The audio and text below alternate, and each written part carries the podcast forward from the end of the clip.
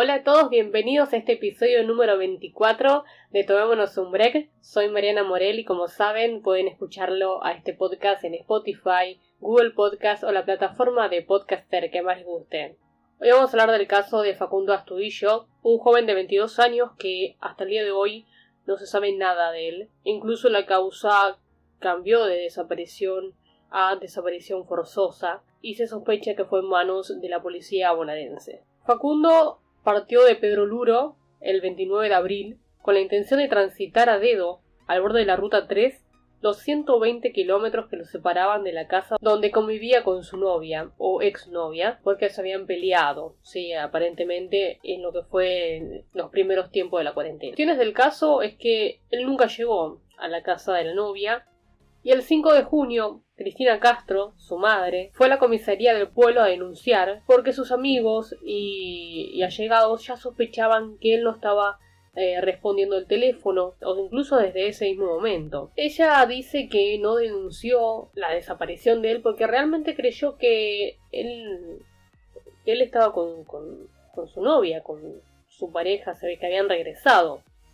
La última comunicación incluso fue de la misma tarde del 30 de abril, cuando él la había llamado, pero no le dijo dónde estaba. Lo que se sabe que un control policial yo lo había detenido, sí, en lo que era en el pueblo de Mayor Buratovich, donde también se le había labrado un acta por violación a la cuarentena, ¿sí? ya que se estaba trasladando de ciudad en ciudad. Un agente de la bonaerense dijo que había llevado ese mismo día en su auto particular hasta la garita de Teniente Origone, que son 25 kilómetros más adelante y otro oficial ante una llamada que denunciaba a un joven caminando por la ruta. Fue hasta el lugar y le requiso la mochila. Declaró que lo vio subir una camioneta plateada en las intersecciones de la ruta 322 rumbo a Bahía Blanca, pero esto fue categóricamente desmentido eh, a pesar que supuestamente, que incluso todavía está en, investigación, que su celular tuvo la última eh, señal de antena en Bahía Blanca, que es un pueblo más siguiente a estas localidades, pero creen,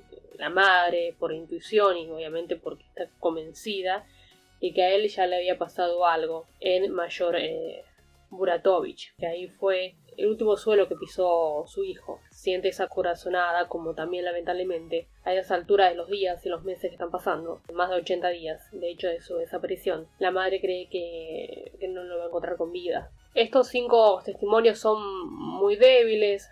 Incluso el abogado de la familia, Leandro Aparicio, cuestionó esto para desviar la causa, así por lo que igualmente todo tipo de pista, eh, como hay una desaparición, deben rastrillar todos los lugares. Entonces ahora lo que sería el patrullaje y toda la búsqueda se movió a, las calles bayenses porque supuestamente el celular estaba con señal allí, pero ellos confían que su último camino fue anterior, que no llegó a Bahía Blanca. Entonces, como le digo, la fuente que valora la familia, ¿sí? el testimonio eh, que permite a esta familia recurrir a la justicia federal porque cambian la carátula, como les comentaba, a desaparición forzosa, porque eh, tres testigos, tres personas, vieron desde un auto cuando un móvil policial se acercaba al muchacho, ¿sí? Y creen que, es el chico que iba caminando cerca del, alambrado, ¿no? De la banquina de la ruta.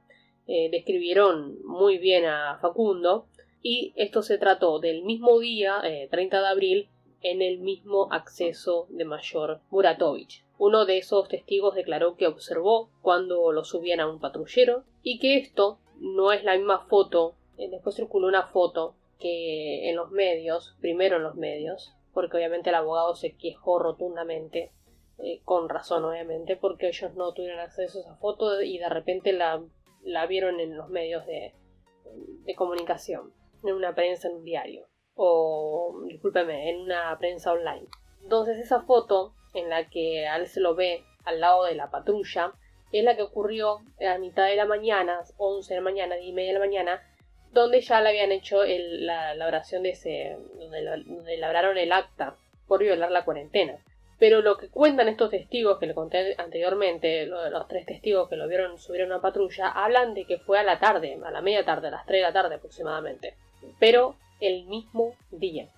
Por lo tanto, no concluyen en la aparición de otros testigos en estos últimos tiempos donde la causa, obviamente, cuando no se hacía mediática en un primer momento, a pesar de que ya se sabía de la desaparición, porque obviamente estaba en la búsqueda de, como muchos, ¿no? Niños o jóvenes o personas grandes también, obviamente desaparecidos que se conocen en los medios, que deberían ser para mí más divulgados todavía.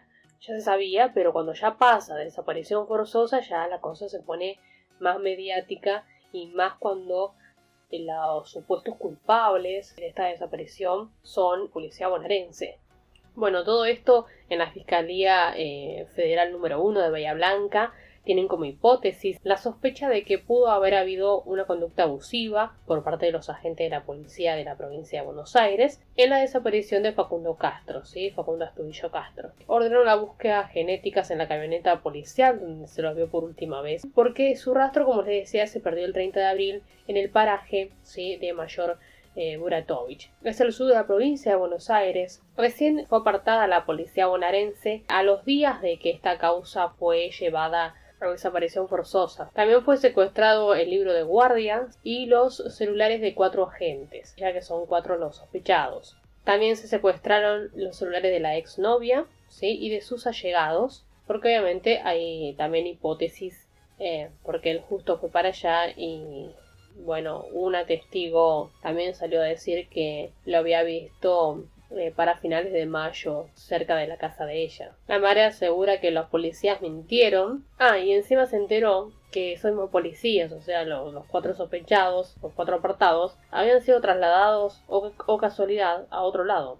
Otro dato muy fuerte es que la joven, Diana, que era pareja de, Facundo, declaró que policías de, de Mayor Buratovich habían ido hasta su casa a presionarla para declarar quién sabe qué cosa. Y bueno, y al final había sido esta fuerza la que estaba eh, vinculada con esta desaparición. Obviamente ella hoy en día cuenta con abogados porque todo está en, en sospecha, ¿no? Aparte, lo más grave es que filtran datos desde ahí a medios que buscan desviar la, investigación, o sea, sostienen con pruebas inconducentes que buscan impunidad de, la policía bonaerense. Se dice que este supuesto hay un testigo que llama de apellido Galarza que había declarado por dos veces había en esas dos veces se había contradecido cuando además también omitió decir que pertenece a filas policiales y ordenaron el secuestro también de su celular. Se trata del testigo que dijo haber visto a Facundo en General Serri a pocos kilómetros de Bahía Blanca, o sea,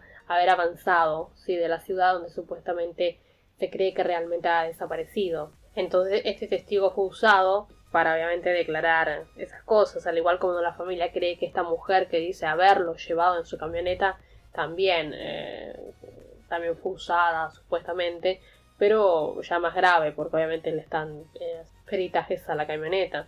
Hay que arriesgarse para mentir una cosa como esta hay que o ser muy ignorante o haber recibido mucha no se entiende si son cosas que hoy en día o sea por más que lamentablemente supongamos no que no encuentran el cuerpo de, Facundo bueno porque la familia yo digo así de esa manera ojalá esté con vida pero la madre dijo que no dijo que ella sentía que, que, que ya no estaba con vida pero supongamos que a él le pasó algo malo, ¿sí? que, que realmente él, lo, asesinaron, ¿no? Prácticamente estamos hablando de, gente estúpida porque que siempre que como que él desapareció, que nunca se lo encontró, si vos decís, bueno, yo lo llevé en una camioneta, te van a peritar la, la camioneta en tu celular, o sea, algo van a terminar dejando tantos cabos sueltos, o sea, dejando tanto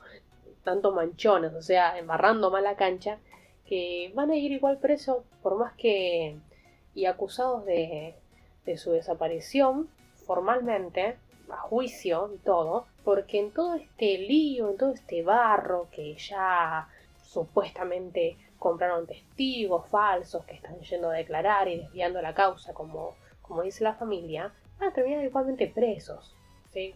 Porque es así. Bueno, ¿qué pasa con el libro de guardias? Resulta que lo secuestran, ¿no? Al libro de guardia y pasa una semana y no lo abren todavía.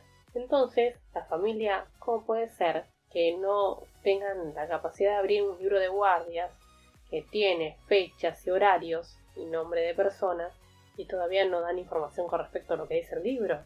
¿Qué, qué onda? ¿Lo encajonaron al, libro de guardias? ¿Lo secuestraron para qué? Bueno, la queja fue tan grande que eh, ellos ya tienen prácticamente de manera de investigación propia que ellos hacen, confirmado quién eran estos eh, policías.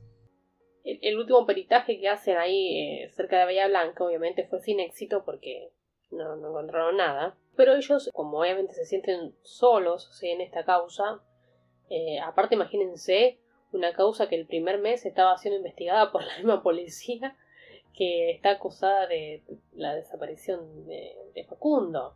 Así que obviamente la familia de manera paralela hizo eh, su propia investigación y más investigaciones en la zona y tendrían identificado a estos agentes y que obviamente necesitan que se abra este libro de guardias para que ellos obviamente eh, vean el eslabón que falta para cerrar la cadena de responsabilidades y pedir prisiones preventivas. Y esto es gracias a unos testigos que cerca de las 3 de la tarde del día 30 de abril partieron desde Pedro Luro con destino a Bahía Blanca con sus respectivos permisos de habilitación para transitar en cuarentena. Iban a la ciudad, 120 kilómetros al norte, a buscar algunos objetos que les habían quedado allí. Según estimaron en una declaración, en media hora más tarde, de, esto sería tres y media, donde aseguraban que no había retén policial, específicamente en el lugar señalado por ellos como antes de la curva grande, observaron un, patrullero eh, detenido en la banquina y según contaron que identificaron sí, a, esta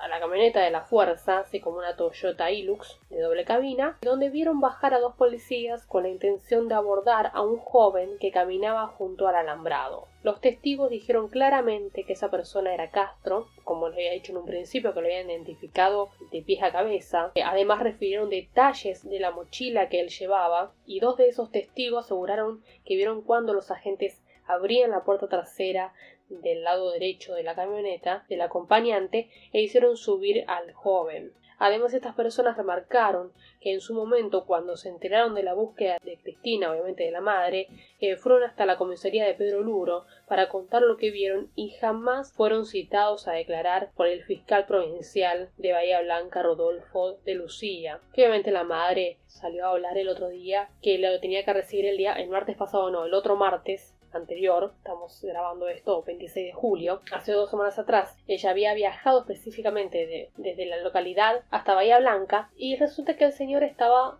en fiscal en helicóptero.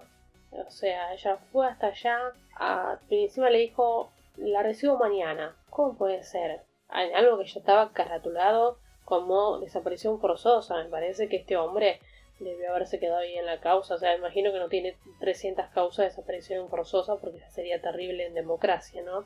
Aunque es terrible ya uno en democracia.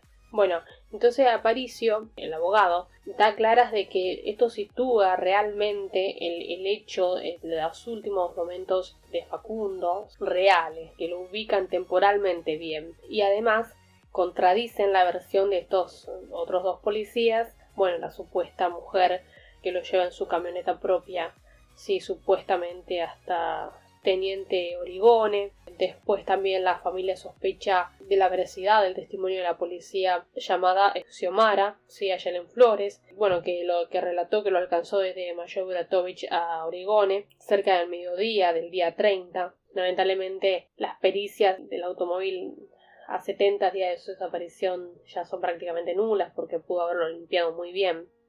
Ella aseguró que a la altura de lo que en esa zona se conoce como la curva peligrosa, a unos 6 o 7 kilómetros de Mayor Buratovich, la misma que, que los testigos civiles aportan, se detuvo para levantar a Facundo Castro.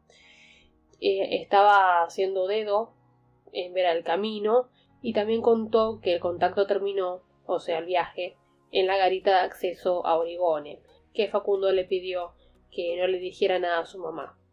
Después habría tenido contacto estos, eh, los testigos eh, que la familia alude como falsos o testimonios falsos. Alberto González, también oficial de Origone, declaró ante las investigaciones que recibió un llamado de un vecino, cuyas iniciales son MP, que le advirtió que había un joven caminando por la ruta 3 en medio de la cuarentena. Pero resulta que eso contradice con la versión de otros testigos que lo indicaban en el pueblo anterior camino a Bahía Blanca a esa hora. Este dijo que tras el llamado fue hasta el lugar y allí al kilómetro 750 de la Ruta Nacional 3 interceptó a Facundo. Este hombre fue quien le pidió el DNI, pero Astudillo Castro le dijo que no lo tenía.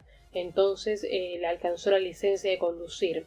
El policía requisó su mochila. Se cree que él es quien aparece en la foto que se supone es la última que registró a Facundo de espaldas con la mochila a un costado frente a un móvil eh, de número 23360 que fue peritado en los últimos lunes, 74 días después, que también puede ser que no tenga muchos datos comprometedores ya esa pericia. Los abogados de la mamá llaman la atención que en 50 días más tarde, cuando lo llamaron a declarar a González, todavía recordaba con absoluta precisión la dirección a la que le dijo que se dirigía en Bahía Blanca, pero a la vez se había contradicho sobre lo que pasó con Facundo después de hablarle el acta. Primero dijo que se subió a una camioneta Renault particular y después dijo que se fue a dedo.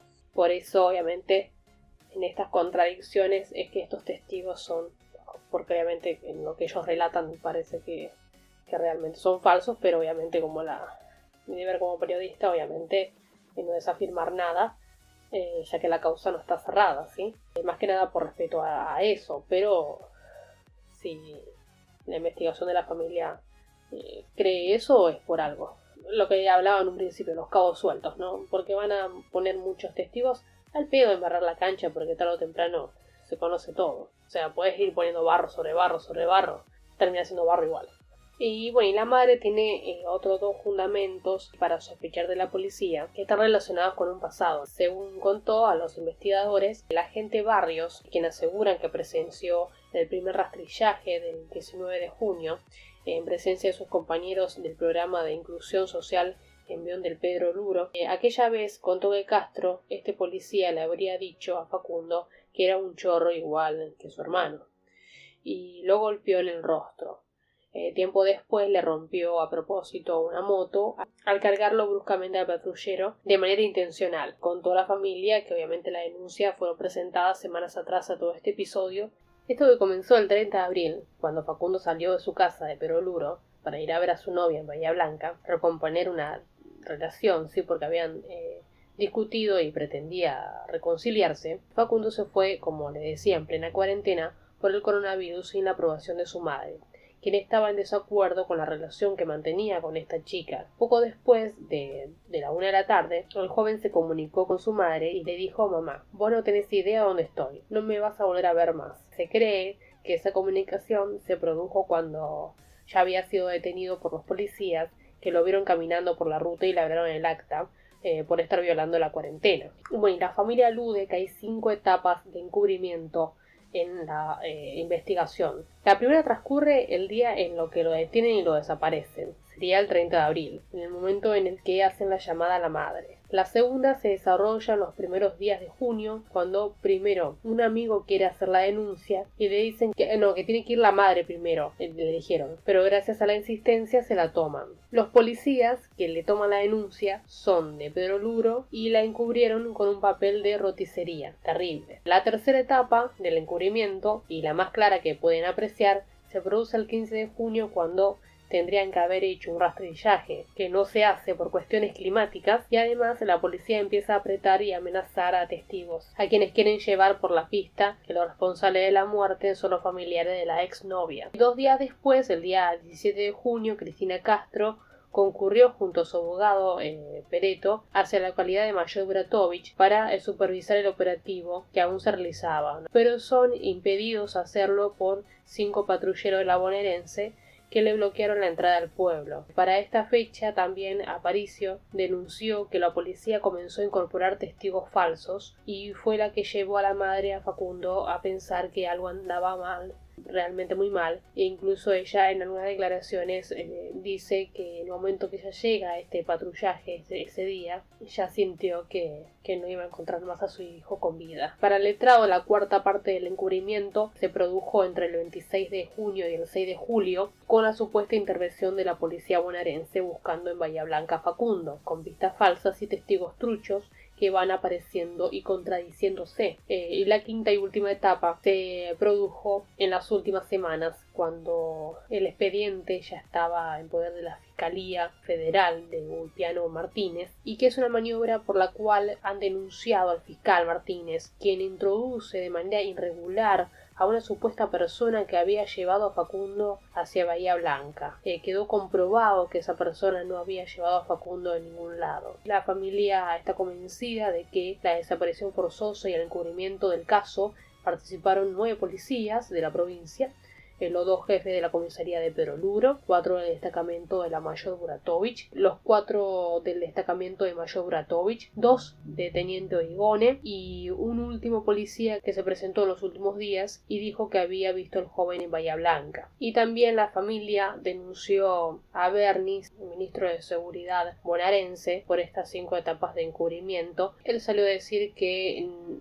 los policías obviamente estaban separados de su cargo, pero que no eran culpables, solamente estaban sospechados. Entonces esa frase irritó bastante a la familia. Bueno, evidentemente Facundo Castro eh, era un, muchacho que era muy querido, sí, imagínense que su celular se lo regalaron sus compañeros de trabajo. De hecho, cuando él tiene la última comunicación que informa que estaba yendo a la casa de la novia, ellos creen que él para poder viajar vendió el celular, o sea, supusieron que quizás subió con alguien en un auto, le dijo, bueno, te doy mi celular si me llevas hasta allá, o, o, que lo vendió a alguien para tener dinero para poder llegar hasta allá, o, que ya estaba allá, vendió el celular, que era, era una posibilidad, eh, ya que nadie creía que le iba a pasar algo malo. Eh, la madre lo consideraba un muchacho divertido, de hecho la persona que nunca vio a nadie eh, reír como a él, eh, una persona que vivía pendiente de las redes también, por eso cuando ya no postea más nada ya sospecharon también de algo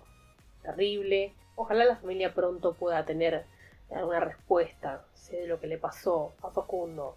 Yo creo que tarde o temprano va a empezar a florecer la, la verdad. Si están a pronto, a seguro, a tener la verdad de lo que le sucedió. Es muy triste que las personas que nos cuidan, que están destinadas a cuidarnos, sean sospechadas de desaparecer a una persona, ¿no? Aquí Rosario hubo un caso de un joven que estaba haciendo, eh, caminando para llegar a, Córdoba, o sea, de acá de Rosario a Córdoba, porque se había parado acá en plena cuarentena. Y lo que se sabe de ese muchacho es que la policía misma lo fue llevando de ciudad en ciudad para, para que llegue a su destino. Si hubiese ocurrido lo mismo con Facundo, eh, hoy estaría con su familia. Ojalá prontamente la familia tenga respuestas a la verdad de lo que le pasó a Facundo y sobre todo eh, tengamos más información para un próximo episodio. Con esto pretendo despedirme, que tengan todos una gran quincena y hasta el próximo episodio de Todo Menos un